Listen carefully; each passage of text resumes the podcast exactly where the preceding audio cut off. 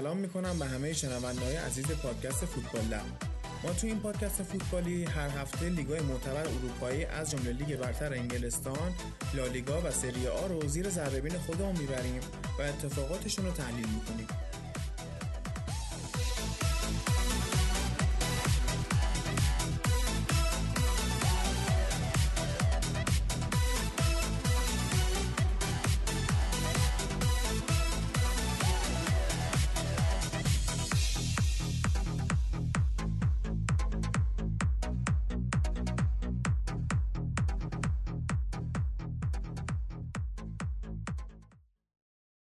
بریم سراغ اپیزود پنجم.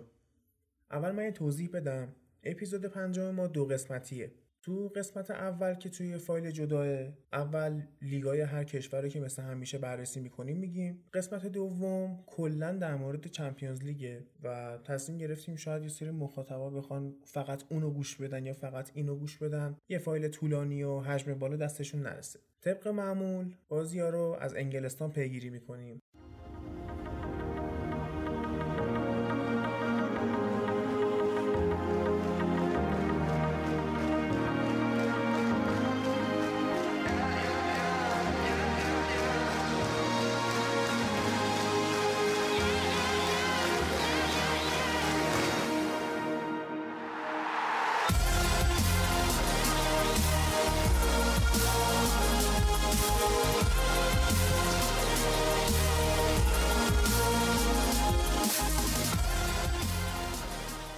تو هفته پنجم اول می‌خوام با یه بازی کلاسیک انگلیسی شروع کنیم. اون بازیایی که انگلستان بهش معروفه. بازی بورنموث و لستر سیتی. خب اصلا این بازی رو نمی‌شد پیش بینی کرد با اتفاقایی که توش افتاد. من خودم واقعا پیش بینی می‌کردم لستر سیتی راحت ببره بازی و اما بورنموث با ادی هاو اومدن اصلا یه حرکات عجیب غریب تو زمین کردن. بدجور لستر رو اذیت کردن. اون بازیکنشون رایان فریزر عین باد میدوید قشنگ. حتی کارشناس شبکه بی بی سی میگفتش این موقع دویدن دنده عوض می‌کنه. یعنی با یه سرعتی میدوه بعد می‌زنه دنده بعدی تندتر میدوه و همینجوری مثلا تو صحنه فکرم گل اول سه بار دنده عوض کرد قشنگ. بعد نکته جالبی که بازی داشت عملکرد ضعیف وست مورگان و هری مگوایر بود که فورواردای برموس اینا رو به هم بافتن قشنگ. من تا حالا همچین عملکرد ضعیفی از امنم ندیده بودم. مورگان هم که اخراج شد تو نیمه دوم بعد برموس هم که چهار تا زد. اما خب لستر آخر بازی تونست یه خورده خوش جمع جور کنه ده نفره. اومد دوتا گل زد ولی خب کافی نبود و لستر بدجور بازی رو باخت. بازی بعدی که می‌خوایم بررسی کنیم بازی منچستر سیتی و فولامه جدا از خود بازی اتفاق جالبی که اول بازی افتاد دو تا خواهر بودن. یکیشون سر دو سالش بود یکیشون 97 سال. که اینا بیشتر از 85 سال طرفدار سیتی بودن و استادیوم می‌رفتن. بعد اومدن اول بازی اینا تقدیر کردن. چه صبری داشتن اونا. والا یه خورده طرفدارای این شکلی بیشتری لازم داره سیتی. حالا توی اروپا بیشتر راجبش صحبت می‌کنیم. این داستان پر کردن استادیومشون به یه موزل تبدیل شده. به حال با قدر همین داشته رو بدونن دیگه. مثل بقیه تیما نیستن که خیلی طرفدارای ریشه دار مونده باشه توش. نکته جذاب بازی حالا بیشتر تو نیمه اول بازی فوقالعاده برناردو سیلوا بود. اصلا یه جوری بازی می‌کرد انگار سر تمرینن. حال می‌کرد با خودش. دو سه تا روپایی می‌زد دریبل می‌کرد پاس می‌داد. چند بار موقعیت حمله ایجاد کرد. حالا یه مباحثی مطرح میشه. سر اینکه نگرش برناردو سیلوا به بازی کلا چیه؟ حسین چیه این؟ والا بخوایم کلیتر نگاهش بکنیم خیلی ها می‌گفتن که با اومدن ریاض محرز توی تابستون جایگاه همین برناردو به خطر میفته و مطمئن بودن از اینکه سانه بازی می‌کنه چون پارسال هم بهترین بازیکن جوون لیگ شده بود. ولی فصل که جلو رفت دیدیم که سانه کنار گذاشته شد طبق معمول به خاطر رفتارش.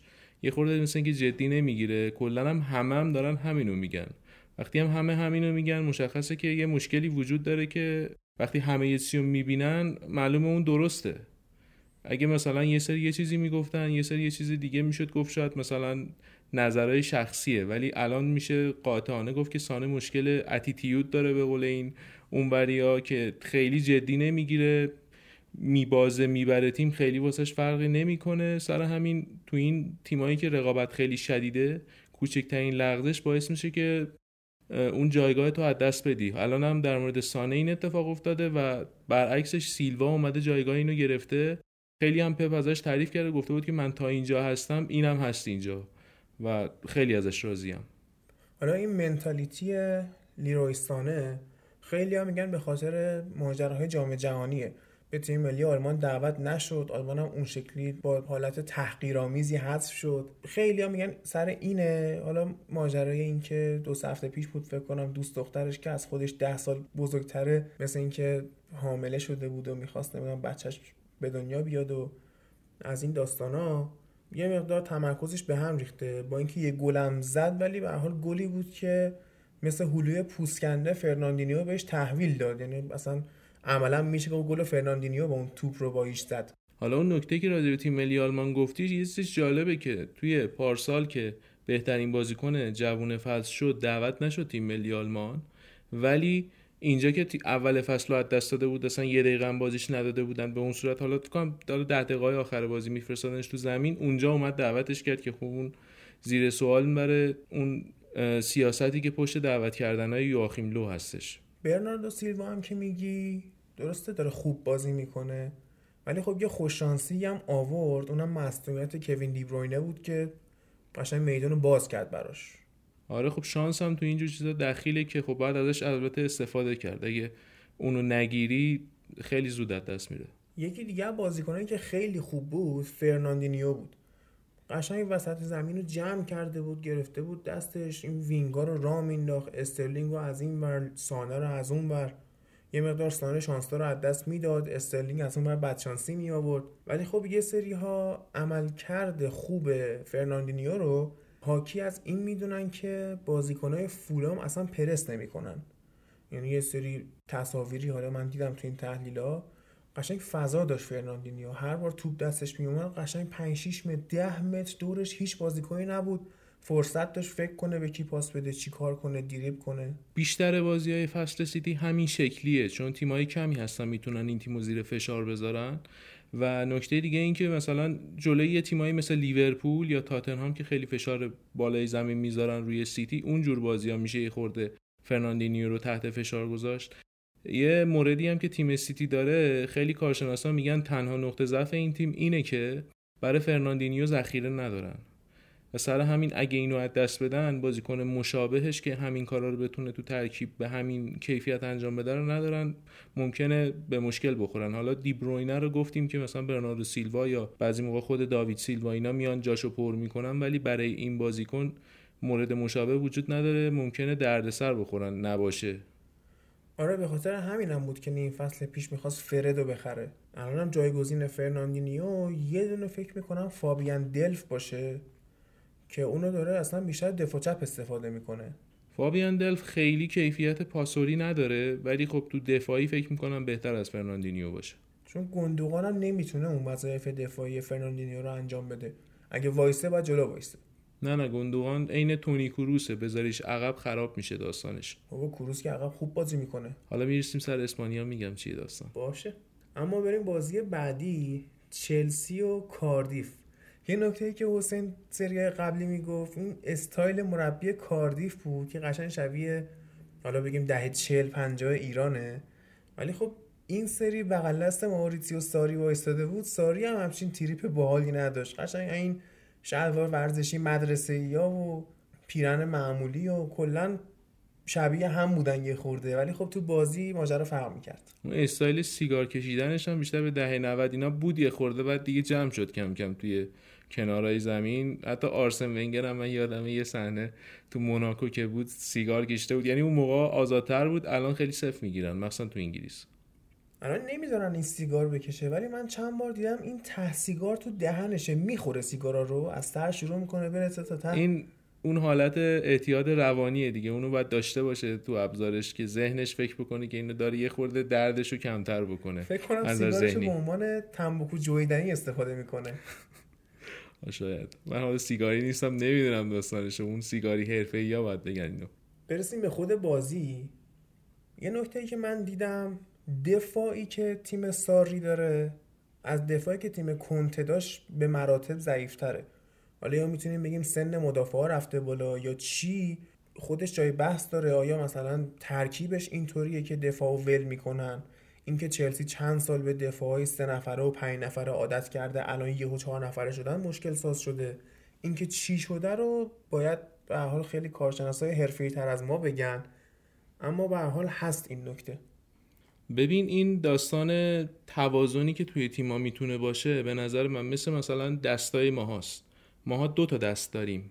خب؟ با دو دو دستم به یه چیز یه حجم محدودی رو میشه گرفت.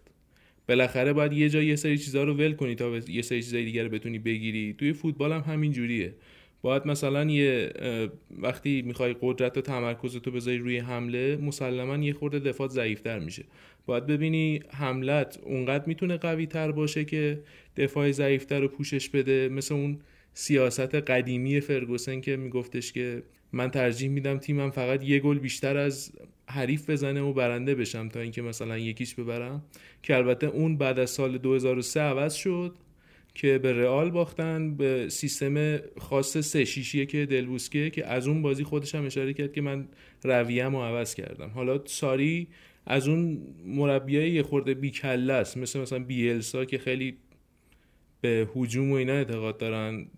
ترجیح میده که تو حمله نتیجه کارش رو ببینه تا اینکه دفاع خوب داشته باشه. برعکس اکثر مربیای ایتالیایی. آره این فرقش با ایتالیایی جالبه.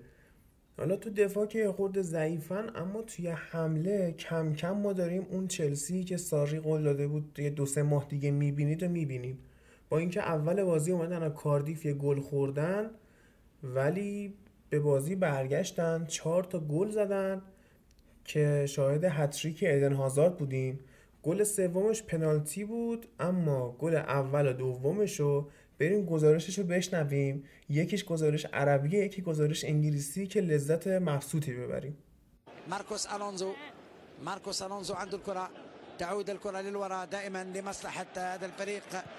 وتبقى روديجر والتمريره وايدن هازار يا سلام ايدن هازار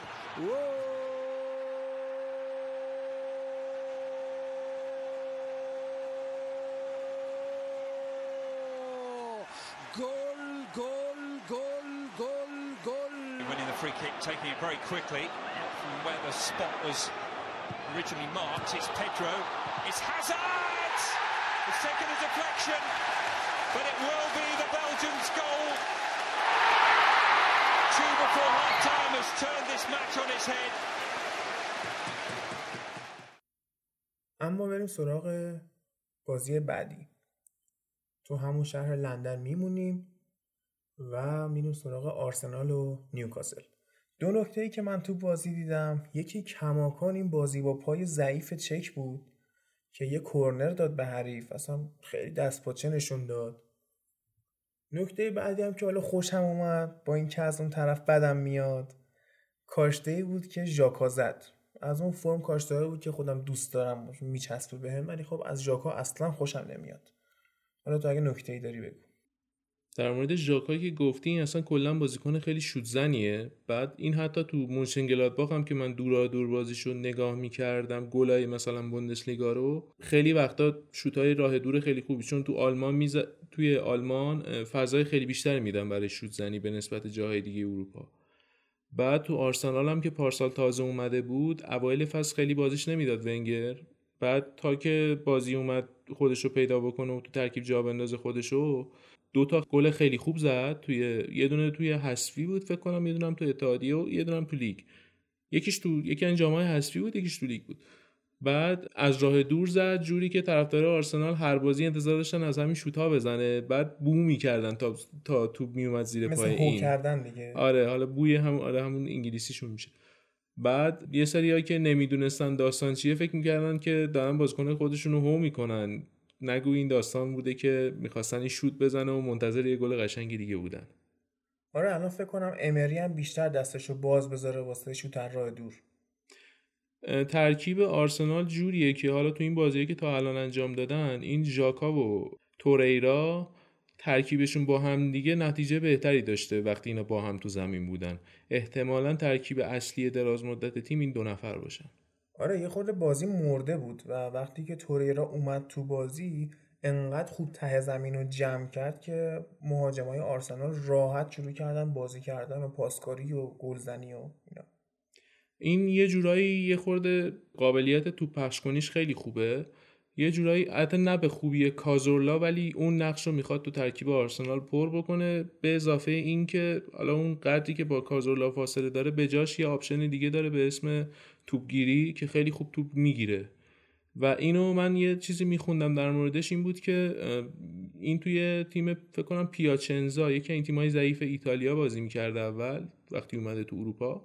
یه بازی حالا نمی‌دونم کجا با سوارز باشگاهی دوستانه با هم بازی داشتن روبروی هم دیگه. بعد سوارز نمی‌دونسته این اوروگوئیه ولی اومده پیشش گفته که تو خیلی خوب بازی می‌کنی. به نظرم به جای خوبی می‌رسی. اونجا تازه فهمیده که این اوروگوئی و با هم پیرن هم کردن و رفیق شدن.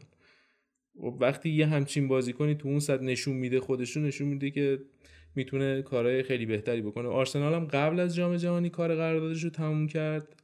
اگه اون کار اون موقع انجام نمی‌داد بعدا به دردسر می‌خورد چون جام جهانی هم خیلی خوب بازی کرد. آره قیمتش هم می‌رفت بالاتر. آره فکر کنم 30 میلیون اینا خریدن. اگه بعد از جام جهانی بود قشنگ در 15 تا بیشتر باید پیاده می‌شدن. خیلی خوب بریم سراغ واتفورد و من یونایتد. واتفوردی که فرم بی‌نظیری داشته این فصل. همه بازیاشو برده بود پرفکت استارت داشت. ولی خب بعد موقعی به یونایتدی خورد که داره باونس بک می‌کنه. از اون نتیجه های ضعیفش داره خارج میشه و شروع می‌کنه بردن. توی یونایتد هم که درسته بازیکن اکثرا خوب بودن ولی به نظر من بهترین بازیکن زمین آقای فلینی بود. روی جفت گلا موثر بود. گل دوم که پاس گل داد به اسمالینگ و انقدر توی دفاع توپگیری کرد و توی حمله با سر توپ پخش کنی می‌کرد که قشنگ نبود یه پوگبا خیلی آماده رو کاور می‌کرد. یه نکته دیگه این بود که توی من یونایتد برخلاف چلسی بازیکنها دارن تلاش می‌کنن که مربیشون رو نجات بدن. خیلی تیمتر شدن از بعد باخت به تاتنهام. در حالی که تو چلسی قشنگ خالی می‌کردن ول می‌کردن می‌گفتن که خب مربی می‌خواد بره دیگه ولش کن وای بسیم بعدی بیاد. این نکته آخر که گفتی در مورد پوگبا خیلی صدق نمی‌کنه تو بیشتر بازی مهم. اون فلینی هم که گفتی آدم افتاد این موهاش هم که فکر کنم هنوزم رنگ همون عین درخت پاییزیه دیگه. پاییزم داره می‌رسه و فصلشه و داره گل می‌کنه. امیدواریم که مصدوم نشه. من امیدوار من اصلا نظری ندارم در موردش. کلا از استایلش خوشم نمیاد. سرعتش چون پایینه بعد بازیکن قدیمیه استایل بازیش. آره آره. بعد سر همین توی بلژیک مثلا که اونجا اولین بار دیدیم حالا سوی اورتون جای سطح اول بلژیک بود. هم تیمو میاره بالا هم تو بدترین مقطع به تیم ضربه می‌زنه که با لوکاکو جفتشون دقیقا همین جوری هن. تیمو جلوی تیمای ضعیفتر خوب بازی می‌کنن تیمو می‌کشن بالا. بعد جلوی تیمای قوی اون سر لحظه بزنگاه که می‌خواد بره توی فینالی چیزی اونجا خراب می‌کنن داستان. لوکاکو داره بهتر میشه داره بیشتر خودش رو پیدا می‌کنه. حتی تو بازی بزرگم حالا نگیم خیلی خوب ولی okay داره بازی می‌کنه. اما خب فلینی این ضعف داره و جلوی تیمایی مثل برنلی مثل واتفورد اینا قشنگ ستاره بازی میشه. لوکاکو هم ایرادی که ازش می‌گیرن جلوی top 6 اصلا خوب گل نمی‌زنه و حالا جدیدن هم 100 گلش رو تو لیگ برتر و جایزش هم گرفت. برید بررسی کنید فکر نمی کنم خیلی آمارش پایینه. به نسبت مثلا الان میگن که از دروگبا تعداد بازیش کمتر بوده برای 100 گل زدن. خب ولی شما مثلا هیچ وقت دروگبا رو پایین تر از لوکاکو هیچ کس حساب نمی‌کنه. دروگبا مثلا رکوردایی داشت مثل مثلا گل زدن پیاپی تو ومبلی یا فینالای جام حذفی اینا اصلا خودش رو متمایز می‌کرد با بقیه. ولی لوکاکو مثلا جلوی تیمای مثل برنلی و نمی‌دونم حالا اورتون و تیمای ضعیفتر خیلی خوب گل می‌زنه ولی سر بزنگاه معمولا به مشکل می‌خوره اصلا شود در چارچوب نداره. مثل اون بازی کلیدی فکرم جلو برایتون بود خیلی موقعیت های خوبی خراب کرد یا تاتنهام اینا؟ جفتش هم بود. آره خیلی کلیدی بود اون نتیجه برای این فصل منچستر. الان اونا رو اگه برده بودن خیلی تو جدول وضعیت بهتری داشتن. البته نیم فصل دوم فصل پیش جلوی top six هم خوب بود. ولی نیم فصل اول واقعا گم بود تو ترکیب. تو نیم فصل دوم تازه یه خورده فهمید که مهاجم نوک تیم مورینیو باید چه ویژگی داشته باشه چه شکلی بازی کنه و روز به روزم داره بهتر میشه. حالا باید دراز مدت ببینیم. فعلا عملکردش متقاعد کننده نیست در کل جلوی top 6 حالا شاید تو دراز مدت همونجوری که تو داره بهتر میشه شاید اون بود روانی خودش هم بتونه کنترل بکنه و بهتر بازی بکنه جلو اون تیم. این سیستم منچستر هم بی تاثیر نیست که تو اونجور بازی بزرگ خیلی بازی ها اینا خط هافکشون با حملهشون فاصله میفته بعد اصلا موقعیت درست نمی‌کنن برای این. اونم هست. خیلی هم همه تقصیرها رو نمیشه انداخت کردن این. یه مقدار قربانی این دفاع کردن مورینیو میشه. اما مسئله دیگه ای که این روزا خیلی میشه لمسش کرد تفاوت دخیای منچستر با دخیای تیم ملی اسپانیاست که حتی تو همین بازی آخرای بازی بود که فکر کنم ماتیچ اخراج شد یه کاشتگیر واتفورد اومد که کاباسله اومد یه هد زد از فاصله فکر کنم دو متری ولی دخیا همون هم در آورد. در که تو اسپانیا شاید مثلا همین واتفورد بازی می‌کرد 7 تا زده بود. چرا اینطوریه تو اسپانیا؟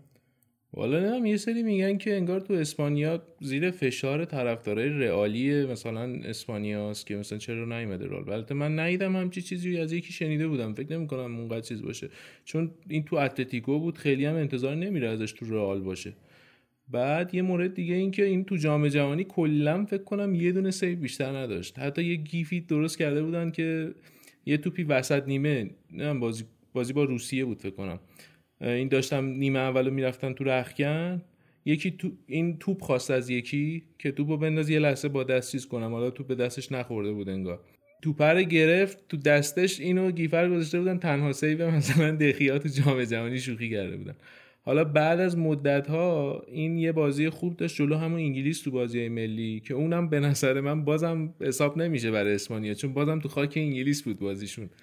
این هوا هوای انگلیس به این می‌سازه. نمی‌دونم پیرن اسپانیا چیه داستان این؟ اصلا کلا نمیفهم طرفدارای اسپانیا با بازیکنایی که خارج از لیگ اسپانیا بازی می‌کنن خیلی رابطه خوبی برقرار نمی‌کنن. نه نه این یه دونه استثنا اینجوریه. من مورد اصلا اینجوری چون خیلی بازیکن اسپانیا اسپانیایی میان کشورهای دیگه بازی می‌کنن. مثلا فرناندو تورس بود. فقط یه مثلا داوید ویا بود نرفتش بیرون اسپانیا. خیلی بازیکن رفتن. حالا اون چند تایی که تک تو رال بارسا موندن اونا هیچی. اکثر بازیکنهای خوب اسپانیا تو تیمای اروپایی پخشن. یه دونه نمی‌دونم معمایی شده باز خودش. آره خلاصه. آخر این بازی سر التون جان دیگه اونقدر هم خوشحال نبود. خب این هفته بازم یه دونه دیگه از اون بازیه کلاسیک جذاب داشتیم. حالا شاید خیلی مهم نبود. ولی اگه کسی نگاه می‌کرد واقعا اون لذت اصیل فوتبال انگلیسی ها می‌برد. بازی اورتون و وست هم. خب شما فکر می‌کنید تو انگلیس چون هر تیمی به حال جلو تماشاچی خودش خیلی شیر میشه می‌برید.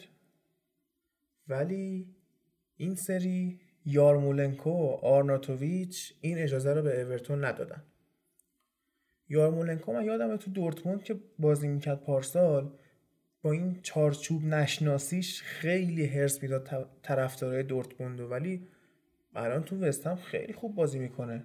من دیدم قشنگ گلایی هم که زد گلای حساب شده بود دقیق و قشنگ ضربه کاتدار و خیلی خوب بود. تیم ملی اوکراین من گلای مثلا رقابت های ملی رو دنبال می‌کردم نگاه می‌کردم. این دوتا بازیکن شاخص دارن که اصلا با کل تیمشون فرق داره. یکیش همین یارمولنکوه. یادم کنوپلیانکاه که جفتشون به انگلیس هم گل زدن تو بازی دوستان تو ومبلی. اینم تو دورتموند حالا بازیش نگرفت دیگه. حالا با سبک اونا جور در نمی پارسال حال دورتموند کلا خوب نبود. اونو نمیشه خیلی به پای این بازیکن نوشت. این البته من چه... حالا من بازی ندیدم ولی می‌گفتن که بیشتر زحمت آرناتوویچ بوده که به گلای این ختم شده و به توی مثلا تیم منتخبایی که بعضی جاها دیدم انتخاب کردن یارمولنکون نبود ولی آرناتوویچ گذاشته بودن. آرناتوویچ قشنگ نمونه کوچیک شده زلاتانه. خیلی آره. من دوستش دارم. زلاتان کوچک هم هست لقبش. آره برای تیم ملی سوئیس بازی چیز تیم ملی اتریش بازی می‌کنه. آره. حالا یه نکته دیگه هست که اینکه اورتون ضعیف بازی کرد می‌تونه به خاطر نبود ریچارلیسون باشه. فکر کنم همین بازی هم اون محرومیت سه جلسه ایش به خاطر قرمز مستقیم تموم شد. از هفته ششم می‌تونه بازی کنه. باید ببینیم اورتون دوباره به روند خوبش برمیگرده یا نه. تو این بازی که مارکو سیلوا خیلی مستاصل بود. البته خب وقتی سه تا می‌خورن بیشتر دفاعشون رو باید یه نگاه بندازن تا حمله. آقا تو حمله ها جون نداشتن. قشنگ مشخص بود. توپو می... میرسونن تا لب محوطه جریمه ولی نمی‌تونن کاری باش بکنن. حالا. امکان این بود که اگه اورتون به گل برسه زودتر خب وست هم اون شکلی شاید واکنش نشون نده. بعد وست هم دید خب اورتون به قولی خشابش خالیه و شروع کرد ضربه زدن. آره وقتی تیر تفنگ وجود نداشته باشه شیر میشن اونایی که جلوی تفنگ وایسادن. و در آخر بریم سراغ مین ایونت این هفته. بازم تو شهر لندن. بازی تاتنهام و لیورپول. کاری نداریم که به خاطر این بردای چلسی الان شهر لندن رنگش آبیه. ولی تو اون 90 دقیقه که لیورپول اومد تو ومبلی شهر لندن قشنگ قرمز شد بریم یه ذره بشنویم بازیو.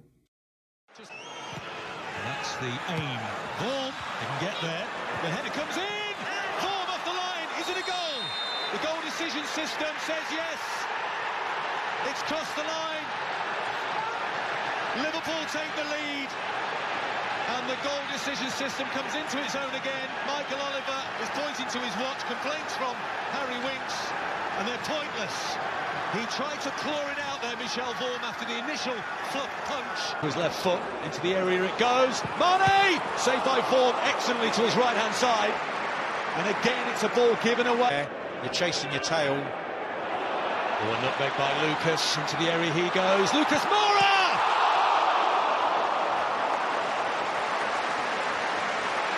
Hit the post, I think. Again, look at this endeavour by Lucas. It's a lovely touch, takes him away from Gomez. Mane. It's a lovely ball by Robertson. Sadio Mane is in. Surely. It's up the post. It would have been a no goal. And it's finished by Roberto Firmino. Liverpool double their advantage as they attempt to win their opening five games of this Premier League season. Spurs carved the path down their left-hand side. Firmino with the goal. It's Spurs nil, Liverpool two. Oh, just watch Kieran Trippier there. That little ball there from Robertson's brilliant, but the marking from the fullback. Ericsson goes in and he goes all the way through. At the back post goal! Eric Lamella has scored. Well, there's three and a half minutes of stoppage time remaining. حالا گفتی که شهر لندن قرمز شد. به نظر من شهر لندن قرمز بود. آرسنال خب تیم اصلی این شهره. حالا هر چقدر هم چلسی تو بعد از دوره آبراموویچ خوب نتیجه گرفته باشه ولی بازم آرسنالیا خیلی بیشترن و تیم کلاسیک تریه تو فوتبال انگلیس آرسنال. سومین تیم پر افتخار این کشور. بعد یه نکته هم از اون تاتنهام که گفتی اینا فکر کنم 25 6 سال ایناست که اصلا هیچ جامی ندیدن. به جز لیگ کاپ که اصلا اون جام اتحادیه اصلا جام نیست. جام میکی موس می‌گفت آره فرگوسن جمله معروفش همون جام میکی موس. یه ترول جالبی چند سال پیش دیده بودم که خب از اون موقع هم جام تاتنهام تکون نخورده. اونم این که میگفتش که تیم تاتنهام حتی تیم سوم لندن هم نیست. چون تیم بانوان آرسنال هم بیشتر از اونا جام برده. یه جمله هم فرانک لمپارد دربارشون می‌گفت. می‌گفت به این تاتنهامیا نباید ببازی. اینا جنبه برد ندارن. بعد ده سال یه بازی که میبرنه تا ده سال دیویدیاشو میفروشن. اما خود تاتنهام رو بخوایم بررسی کنیم خب اصلا اینا تمرکز ندارن. نه تو دفاع نه تو حمله. حالا کاری نداریم که مثلا هوگولوریست نیست. چرا پاس اشتباه تو دفاع میدی؟ واقعا خیلی بی تمرکز بودن و لیورپول هم روز خوبش نبود. حالا یه بحثی کردیم هفته پیش که گفتم تاتنهام شخصیت قهرمانی نداره چون نمی‌تونه در عین بد بازی کردن ببره. ولی لیورپول این کار داره انجام میده. شاید خیلی خوب بازی نکنه اما امتیازها رو جمع می‌کنه. لیورپول خوب بود تقریبا این بازی اما مثلا صلاح حتی سایه ای از فصل پیشش هم نیست. بعد اگه مثلا واقعا صلاح حواسش جمع بود دو تا پاسو اشتباه نمی‌داد یا مانع دو سه صحنه خودخواهی نمی‌کرد شاید لیورپول بالای 6 تا به تاتنهام گل می‌زد با این وضع دفاعیشون. حالا صلاحی که گفتی لیورپول امسال فرم تیمیشون کلا خوبه. فقط یه دونه همین صلاحو کم دارن که خوب نیست. اگه اینم خوب بشه قشنگ مدعیان تو همه جا. بعد یه نکته فنی بود در مورد بازی اونم این که می‌گفتن که این دوتا تیم کمترین اجازه رو میدن به حریفا که به دروازهشون شوت بزنه. چون پرسه بالای زمین می‌ذارن خیلی موقعیتی نمیدن به حریف. البته این واتفورد بود. تا قبل این هفته کمترین شوت به سمت چارچوب واتفورد خورده بود که حالا از من یونایتد زیاد خورد. آمارش خود خراب شد. بعد نکته دیگه این که خیلی این فرم بد تاتنهام و ربطش میدن به جام جهانی. خب یه جورایی هم یه تا حدی درسته. ولی یه خورده دیگه, زیادی دارن بهونه جویی می‌کنن و این بهونه جویی وقتی دنبال بهونه بخوای بگردی حتما پیدا می‌کنی یکی. آخه نه تا هفته پنجم لیگ تو هی بخوای جام جهانی بنالی که. والا تنها بازیکنی که واقعا از جام جهانی خسته و فرمش بده هریکین بقیهشون اوکی هن. حالا اینا نمی‌دونم چرا انقدر دیگه زیادی دارن میرن تو اون نقشه و خیلی بخوای نقشه بدبخت و بازی بکنی واقعا بدبخت میشی. اینا هم دارن به همون تبدیل میشن. از اون سمت میلنر آقا عجب بازیکنی شده. با این سن و سال این همه تکل می‌زنه توپ پخش کنی می‌کنه نمی‌دونم سانتر می‌کنه. بعد توی این گرافا اومده بودن پاساشو بررسی کرده بودن. این اصلا خیلی پاس هزم نداره و پاساش هم خیلی درصد زیادی صحیح داره.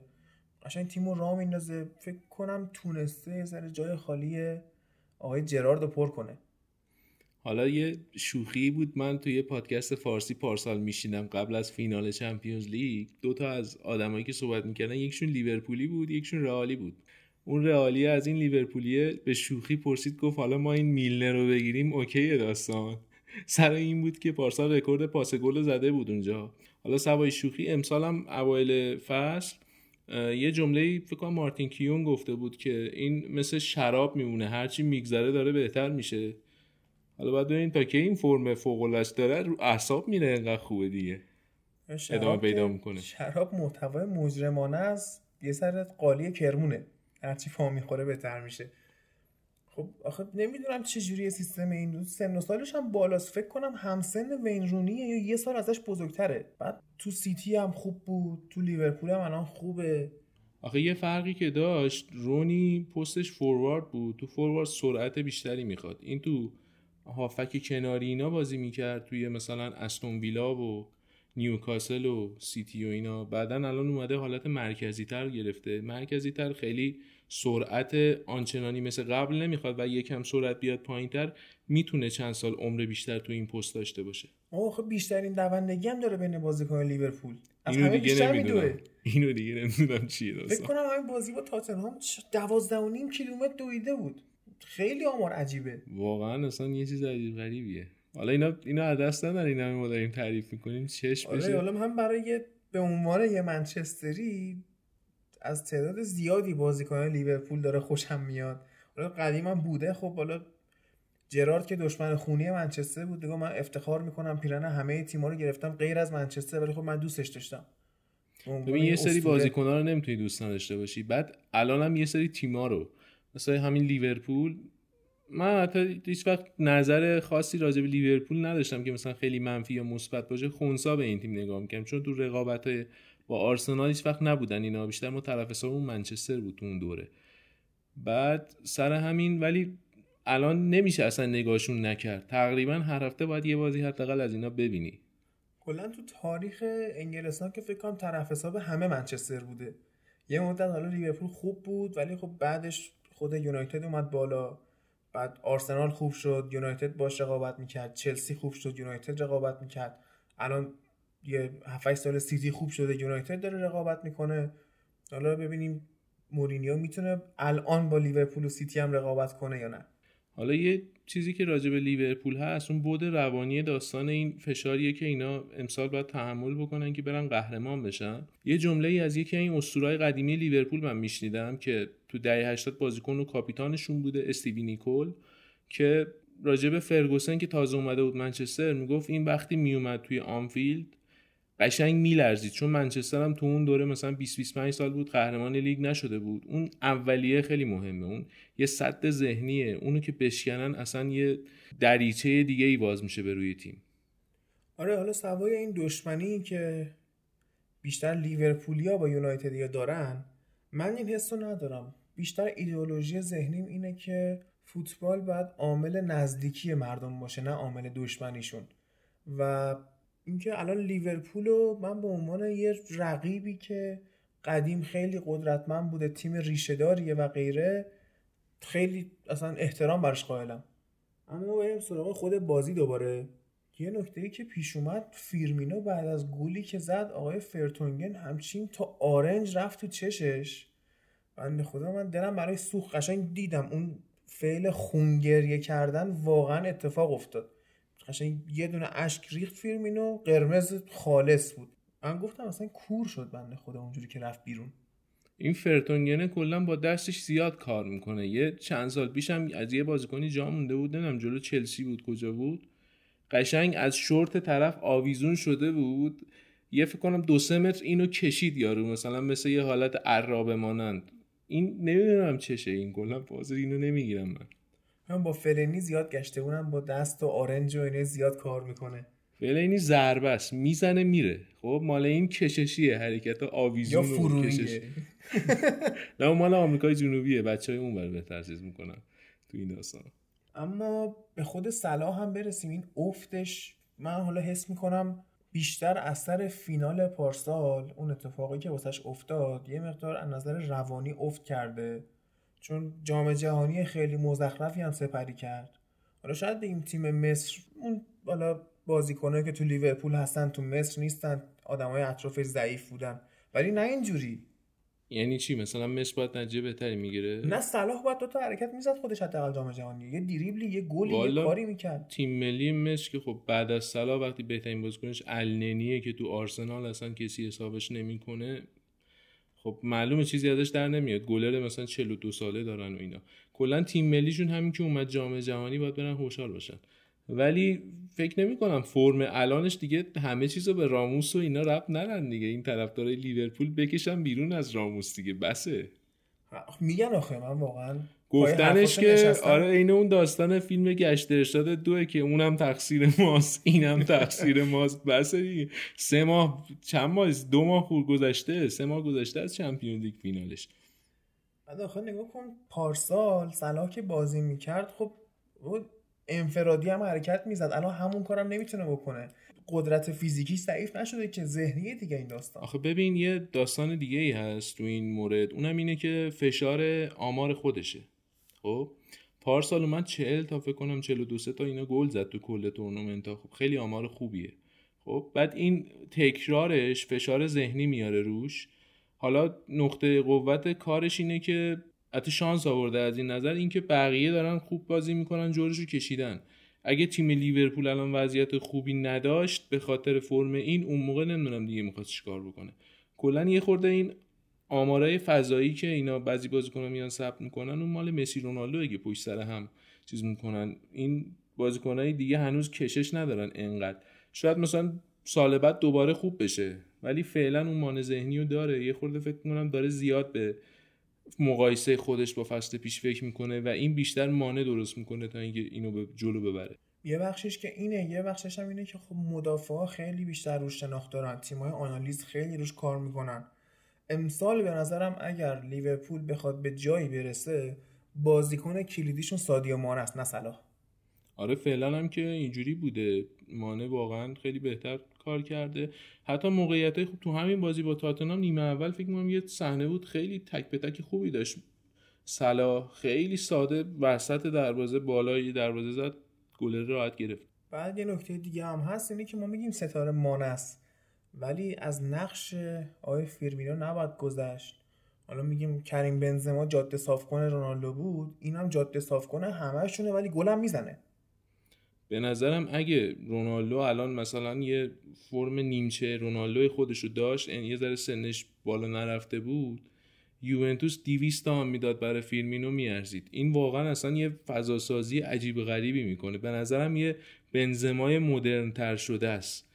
خیلی هم سرعت بیشتری داره. آخه بنزما رو خیلی به تنبلی می‌شناسن. زیاد حرکت نمی‌کنه ولی حرکت های باهوش می‌کنه. ولی این فیلمینوه انقدر جلو عقب می‌کنه جلو عقب می‌کنه لینک اپ می‌کنه به میاد عقب اون دوتا بال کناری رو به این به خودش وصل می‌کنه بعد میره جلو تموم می‌کنه کارو.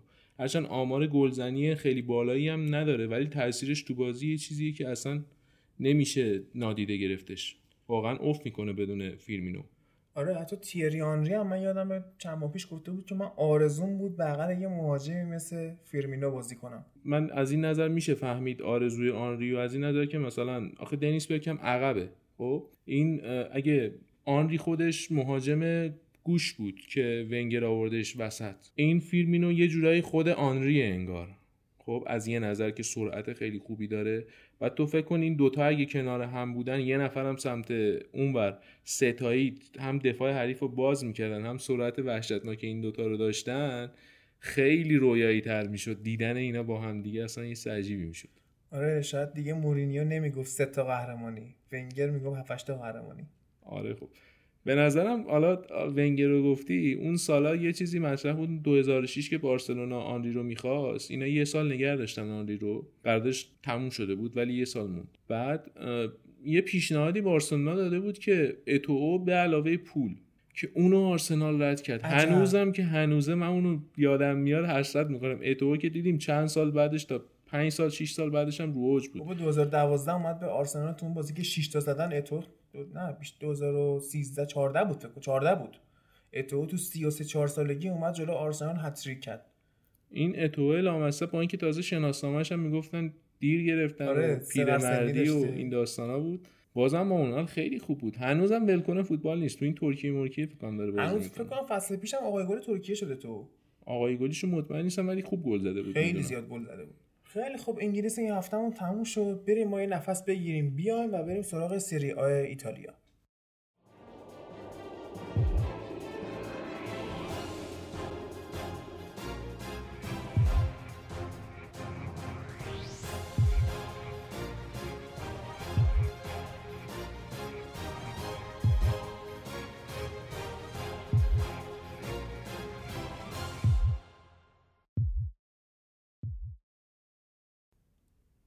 خب بریم سراغ سری های ایتالیا. به هفته ای برسیم که یوونتوس و ناپولی بردن میلان و روم مساوی کردن اینتر هم که باخت. این هفته سری آ رو یه خورده خلاصه تر بررسیش می‌کنیم چون یه بازی خوب داشتون من نتونستم ببینم. بازی ناپولی و فیورنتینا بود. بقیه بازی ها خیلی اتفاق خاصی نیفتاد و حالت مین ایونت نداشت. مهمترین بازی شاید بشه گفت چون همیشه چشما روی رونالدوه این بود که ببینم بالاخره بازم رونالدو گل نمی‌زنه یا این تلسمو میشکنه. انتظارا به سر رسید بالاخره گل زد دقیقه 50 اولین گلش رو زد. یه شباهتی داده بودن به دقایق گلاش چون بلافاصله گل دوم هم زد. گفتن که این عین اتوبوسا شد داستانش که کلی منتظر میشی یه اتوبوس بیاد بعد یهو دو تا پشت سر هم میاد. اون شبیه این داستان تشابه کرده بودن یعنی شباهت داده بودن بهش. رونالدو تو این بازی با اینکه دوتا گل زد ولی راحت می‌تونست پنج تا گل هم بزنه. نکته مثبتش این بود که جاگیری های خوبی داشت ولی نقطه منفیش اینجا بود که خب استفاده نکرد از موقعیتش. حالا یه ترولی هم که کرده بودن می‌گفتن به خاطر اینکه لوگوی ساسولو خیلی شبیه لوگوی بارسلونا بوده موتور گلزنی کریس روشن شده. حالا این ساسولو یه شوخی که باش می‌کنن اینه که یه سری کاریکاتورا می‌کشن. این آرمش رو پایین دیوار گرفتن چرا قوه انداختن که شکل شبیه بارساس رو دیوار میفته موقعی که تیمای میلانی رو می‌برن این کاریکاتور رو خیلی کاریکاتوریستان می‌کشن که انگار از بارسا اینا میترسن که هی فرت و فرت به این تیم دارن میبازن تو این سالهایی که این اومده سری آ. یه برد دیگه هم که گفتی ناپولی جلوی فیورنتینا داشت. یک هیچ برد فکر کنم این سینیه هم گل زد. بازیه که خودت گفتی ندیدی ولی حالا چیزی خوندی در موردش. والا فکر کنم این سینیه شد پنجاهمین گلش بود فکر کنم برای ناپولی. رکوردای خوبی داشت. 50 تا هم پاس گل داده. مثل اینکه. بعد یه سیم حدود 200 تا بازی اینا کرده برای این تیم. آمار خوبیه. بعد ناپولی الان جدی ترین رقیب یوونتوس بین تیمای قوی. تنها تیم نو امتیازی دیگه تو جدول که سوای یوونتوس که 12 امتیاز گرفته ناپولیه. یکی هم اسپاله که خب طبیعتا تو طول فصل میاد پایینتر جاش اونجا نیست. نکته بازی های دیگه اینه که دو تا تیم دیگه که اسمشون بزرگه خیلی نتیجه خوبی نگرفتن. میلان جلوی کالیاری تو خونه اونا متوقف شد. همونطور که گفتیم خب فرم خوبشون جلو تیمای خوب رو نتونستن تبدیل کنن جلوی تیمای ضعیفتر. بعد اینتر هم که لقبش اصلا پاتسا اینتره که یعنی اینتر دیوانه جلو تیمای خوب نجه می‌گیره جلو تیمای ضعیف خراب می‌کنه. آره اینتر این هفته گلی که از پارما خورد به قول آقای میساقی ویک بود دیگه. یه توپیا از سی چل متری دوستمون ول داد. همون هم رفتش توی گل اینتر. حالا اینتر یه نکته که این باختاش این بود که اینا بعد از سال 98 به پارما تو بچگاه خودشون نباخته بودن که اون زمان هم فکر کنم بوفونینا اونجا بودن که یه, یه نتیجه خیلی بدی بود. اسپالتی هم که رد داده بود چرت و گفته بود بعد از بازی کلا. نکته با این خیلی ها از بازی روم ناامید شدن که دو هیچ جلو بود دو دو کرد نتیجه رو که باعث شد فکر کنم هفت امتیاز اگه اشتباه نکنم با یوونتوس فاصله گرفته. خیلی عملکرد بدی داشته. به خاطر همون فروشاش هم که هفته پیش صحبت کردیم اینا عملا انگار فصل رو از اول شروع کردن. ساختن تیمشون رو دوباره شروع کردن و انگار یه خونه جدیدیه. دیگه من فکر نمی‌کنم بتونه جبران کنه این امتیازا رو بخواد برسه به یووه مگه اینکه یووه لغزش داشته باشه. نه دیگه امسال دیگه اصلا روم یه جوری نشون داده که امسال کلا حالت دوران گذاری داره میگذرونه. به عنوان آجر بعدی نیستش. اصلا کلا انگار دیواری که تا فصل پیش ساخته بودن خراب کردن مثلا اون فروش ناینگولان و اینا. خب آخه الان مثلا دروسی هم هست. اونم احتمالا همین امسال بره یا حتی سال دیگه. کارش تمامه تقریبا. دوباره می‌خوان چیکار کنن؟ هافک می‌گیرن؟ نمی‌گیرن؟ هافک می‌گیرن ولی یه نکته جالبی اینو بهش لقب داده بودن قبلا به عنوان کاپیتان آینده. حالا توتی هم که تازه رفته خب؟ حالا این کاپیتان آینده همین الان دورش تموم شده. کنایه آمیزش اینجاست. یه شوخی دیدم توی یکی از این پادکست هایی که یه ایتالیایی هم بود اتفاقا می‌کرد با دروسی می‌گفت captain of future اون دورش گذشته یه حالت کمدی تلخی داره برای رومیا. آره دیگه دلم می‌خوره واسش سوخت چون همش پشت خط توتی گیر کرد. هیچ وقتم مثلا اون تصویر اسطوره‌ای که از توتی ساخته شد برای دروسی ساخته نشد. هرچند که خیلی دوستش دارن ولی خب اون مقام رو پیدا نکرد آخرشم. آخه اون به خاطر اینه که اون توتی آخرای زمینه دیده میشه بیشتر توی پایان گلاب و اینا. ولی این مثلا حالت بازیساز و اینا داره. حتی خود رومیا قدرشون می‌دونن ولی خب شاید بینون منالی تر از توتی نیست. دیگه فکر نمی کنم سری آ مطلب خاصی داشته باشه. اگه هست بگو. حالا این بازی یوونتوس یه نکته این آخرای بازی داشت. اونم حرکت زشتی بود که داگلاس کاستا انجام داد. آخرای بازی اینا دو هیچ جلو بودن هیچ مشکلی نبود. این درگیر شد با فرانچسکو دی فرانچسکو که اتفاقا پسر همون مربی روم هم هستیم بازیکن. بعد این اونجا درگیر شد. فکر کنم یه دارم این انگولکش کرد. ولی حالا داگلاس کاستا هم زیادی اوور نشون داد و خیلی واکنش بیش از حدی از خودش بروز داد. اول اومد آرنج زد و هول داد و اینا. با این حال داور مثلا ندید و قصر در رفته بود از اونجا. بعدا رفت جلوتر. اینا با هم درگیر شدن وسط زمین. این نمی‌دونم همینجوری بیخود اومد توف کرد تو صورت این. حالا بحثی که اینجا پیش اومد این بود که اینو چند جلسه باید محروم بکنن. بعد اینجوری شد که اینو الان حکم اومده که چهار جلسه محرومه ولی خیلی ها می‌گفتن حداقل باید 6 جلسه محروم بشه چون این تصویری که از این بازی داده شده بیرون به این عنوان که تحت شعا قرار داد گلزنی رونالدو رو هم که خیلی هم می‌تونست تیتر مهمی باشه این باعث شد که خیلی بیشتر روی این صحبت بکنن و این تصویر جالبی نیست برای سری آ. حالا من یه دونم یادم میاد از توتی که اونم یه بار این کار کرده بود. یادم نیست جلوی کدوم بازی کن. ولی یادمه که می‌گفتن به خاطر همین حرکتش توپ طلا رو نتونست بگیره اون سال با اینکه خیلی خوب بود. اوکی بریم سراغ رقابت های لالیگا اسپانیا.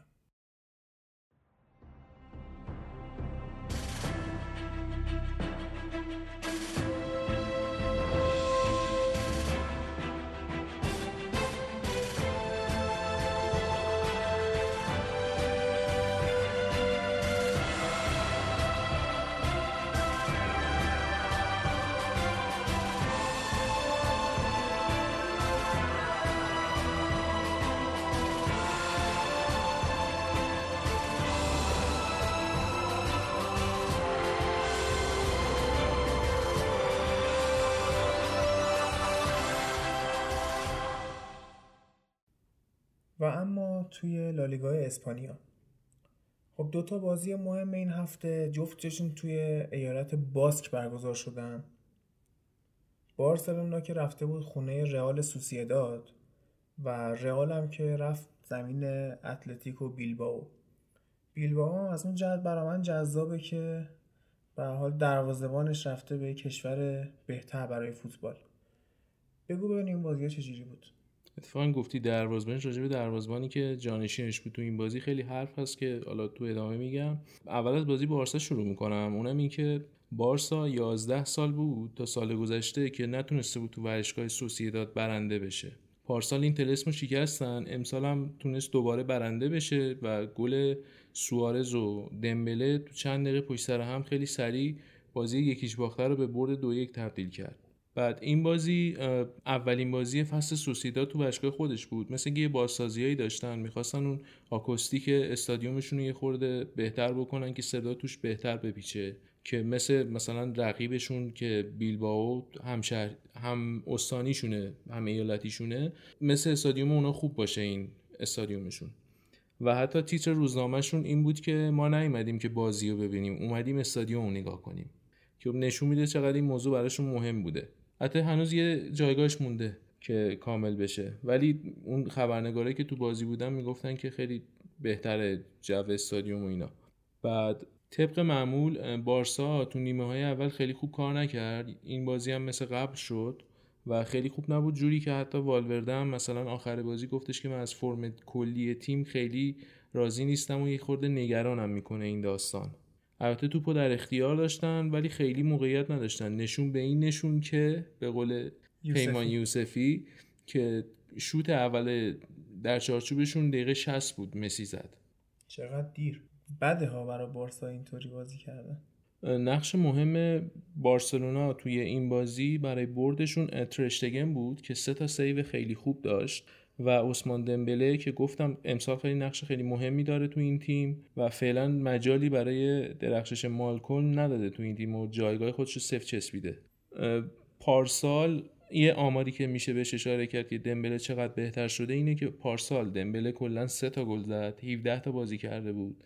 امسال تو همین چهار تا بازی سه تا گل زده که این نشون میده چقدر امسال مهمتر نقشش تو بارسا یه نکته که از نظر تاکتیکی میشه بهش اشاره کرد این دنبال مدافع دویدن های سوارزه که خیلی مدافع رو زیر فشار می‌ذاره. منتها از اونجایی که مسی خورده سنش رفته بالاتر میاد عقبتر بیشتر بازی سازی می‌کنه و خیلی تو پرس کمک نمی‌کنه. سر همین سوارزه تنهاست و باید یه نفر بهش کمک بکنه از این نظر که دمبله از این نظر هنوز ناقصه کارش و خیلی نتونسته مچ بشه. همین باعث شده که فرم بارسلونا یه خورده بیاد پایین از نظر هجومی. حالا یه نکته جالبی که هست در مورد اون یکی بازی ورزشگاه سن مامس که البته نیو سن مامس هست جدید ساختن اینه که فاصله بین سن سباستیان سوسیداد که اسم ورزشگاهشون هم آنویتاه با سن مامس دقیقا 100 کیلومتره. حالا بریم 100 کیلومتر اونورتر بازی رئال. مربی تیم بیلباو امسال بریسو هستش که مربی سویا هم بود که اون داستان سرطانش و بازی سهسشون با لیورپول خیلی داستانهایی درست کرد تو رسانه ها این امسال اومده اینجا و این قبلا مربی سلتا هم بوده. بریزو فهمیده بود که نقش مدافع رئال تو بازی سازی خیلی مهمه از عقب. سر همین خیلی فشار خیلی زیادی گذاشته بودن رو خط دفاع رئال جوری که نیمه اول رئال رو فلج کرده بودن. خیلی بازسازی خوبی انجام نمی‌شد از طرف رئالیا. ولی نیمه دوم رئال کاسمیرو رو آورد یه قدرتی به خط دفاعش استحکامی داد و کروس رو آورد جلوتر. اونجا بهتر لینک شدن. کروس نیمه اول نقش عمقی داشت و جلوی خط دفاع رو پوشش می‌داد که این باعث شده بود عملکردش خیلی بیاد پایینتر. چون اونجا پست اصلیش نیست. بعد نکته دیگه این که وقتی تیمایی که ضعیفترن از رئال و بارسا جلوشون بازی می‌کنن معمولا موقعیت های کمی گیرشون میاد. سر همین خیلی اشتیاق زیادی دارن که از اون موقعیت ها به نحو اصلا استفاده بکنن. بعد سر همین موقعیت های کمی که داشتن و خیلی تلاش می‌کردن که حد اکثر استفاده رو ازش ببرن. آره طبیعی هم هست دیگه. بالاخره تو چند بار تو سال فرصت داری که حداقل خودتو به جهان نشون بدی. بالاخره بازی رئال بارسا رو همه دارن نگاه می‌کنن و تو همین یک یا دو فرصت رو واسه درخشش داری باید استفادهش کنی. بعد یه موردی که بود خیلی ایراد می‌گرفتم به لوپتگی که چرا کاسمیرو از اول بازی نداد که اونم به دلیل بازی ملی بود که از فاصله خیلی دوری کاسمیرو اومده بود. فکرم اون بره اقیانوس اطلس. از اونجا مثلا با السالوادور رو اینا بازی داشتن. ستاره این بازی بدون شک اونای سیمون بود که گلر سوم بیلبائوه. نکته جالب اینجاست که این کپا که امسال رفت گلر دومشون برای این بازی مصوم بود. بعد گلر که البته میشه الان گلر اولشون. خب بعد گلر دوم کنونیشون اینم مثل اینکه با تمدید قراردادش به مشکل خوردن بازیش نداد مربیه. و اومد گلر جوانانشون رو گذاشت که این اونای سیمون مال دروازبان زیر 21 سال اسپانیاست. خیلی گلر خوبیه. نشون داد یه شمه هایی از خود کپا رو نشون داد که تسلط داره. خیلی خودشون نمیبازه و انگار که مثلا از همون اول یه آدم بالغه انظر فوتبالی. احتمالا از این سال شروع بشه لینک بشه به رئال دیگه. والا رئال که گلر خوب داره الان دو تا گلر خوب داره که قرار چرخشی بازی بکنه. احتمالا نواس رو آخر فصل رد کنم بره. نواس هم رد بکنم بره گلر یه دونه گلر جدید خریدن تابستون که اوکراینیه به اسم لونین که من پیشفست بازیش رو نگاه می‌کردم. خیلی گلر خوبیه قد بلندم هست. یه جورایی شاید حتی بشه با خود کورتوا مقایسش کرد. سنش هم خیلی پایینه. اونو برنامه اونو می‌خواستن قرض بدن ولی انقدر خوب بود. نگهش داشتن. الان فعلا فکر می‌کنم حتی برای تیم دوم رئال بازی می‌کنه چون کاسیا موند ولی برای سال بعد حتی اگه نواس بره مطمئنم اینو گلر دوم می‌ذارن. حالا نکتهش اینجا بود که این گلره به اسم سیمون این اصلا اولین بازیش بود تو لالیگا. این صرفا توی الچه که تو دست پایینه اونجا قرضی بازی کرده و تو لالیگا اصلا تجربه بازی نداشت. ولی خب این بازی عالی بود و دو سه تا سیو فوق داشت. فقط یه اشتباه بزرگ داشت اونم کاشته ای بود که جلوی بیل دو ضرب اومد بگیره که راموس ریباند می‌تونست بکنه بزنه تو گل که اونو جمعش کرد و نذاشت استفاده بکنه از اون اشتباهش. حالا با همه اینا رئال امتیاز داد تو این بازی و یکی کرد. البته زمین بیلباو یکی از سختترین زمیناییه که تو طول فصل می‌تونی بری توش بازی بکنی و یه امتیاز گرفتن ازش خیلی هم بد نیست. هرچند خوبم نیست ولی میشه به ادامه فصل امیدوار بود. یه نکته که این یه یه تشویقی که انجام دادن طرفدارای بیلباو این بود که مارسلو یه صحنه استوب خیلی خوبی کرد بعد سر پا زد برگشت کنترل کرد یه ضد حمله یو شروع کرد. این صحنه انقدر قشنگ بود نظر تکنیکی نمی‌دونم دیدی یا نه. اگه ندیدی حتما توصیه می‌کنم اینو ببین. طرفدارای بیلبائو واسش کف زدن که نشون میده چه کلاس بالایی دارن عجب عجب. خوشم اومد این کارو.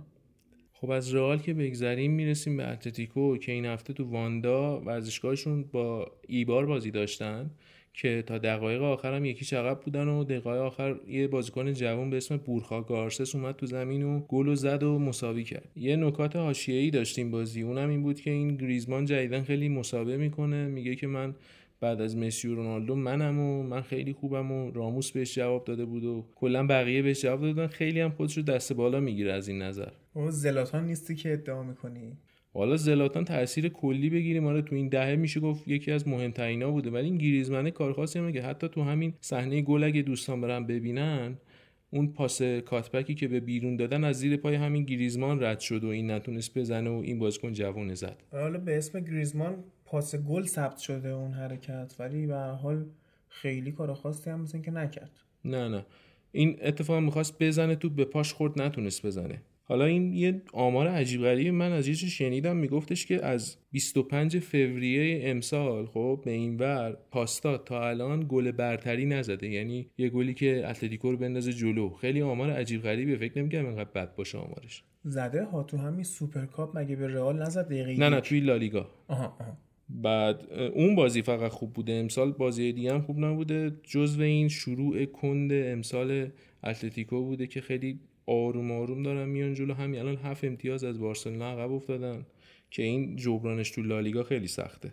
دیگه بعیده فکر کنم رئال و اتلتیکو به جایی برسن این فصل تو لالیگا. چون بارسا واقعا جنسش جوره دیگه. چه خط عقبش رو بگی چه خط جلو رو بگی.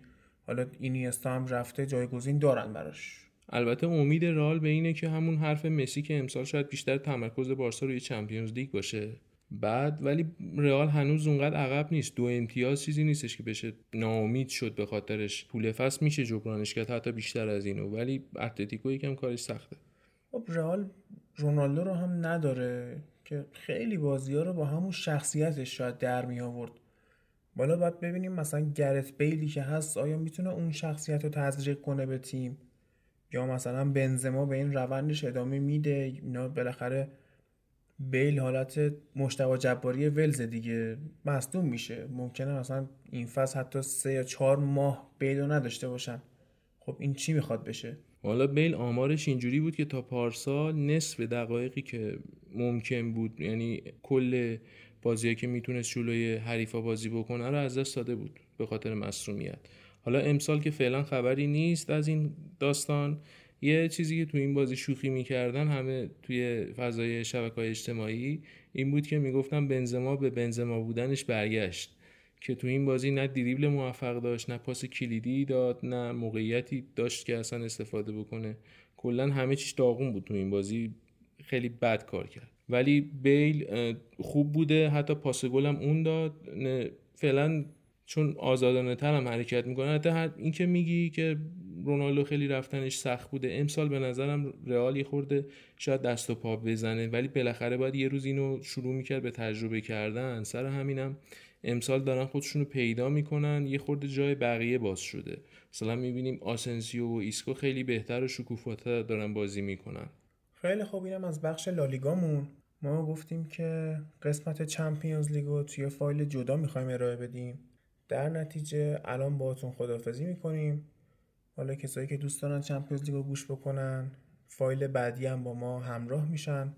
اگه دوست هم ندارن که تا هفته بعد خدافز خدافز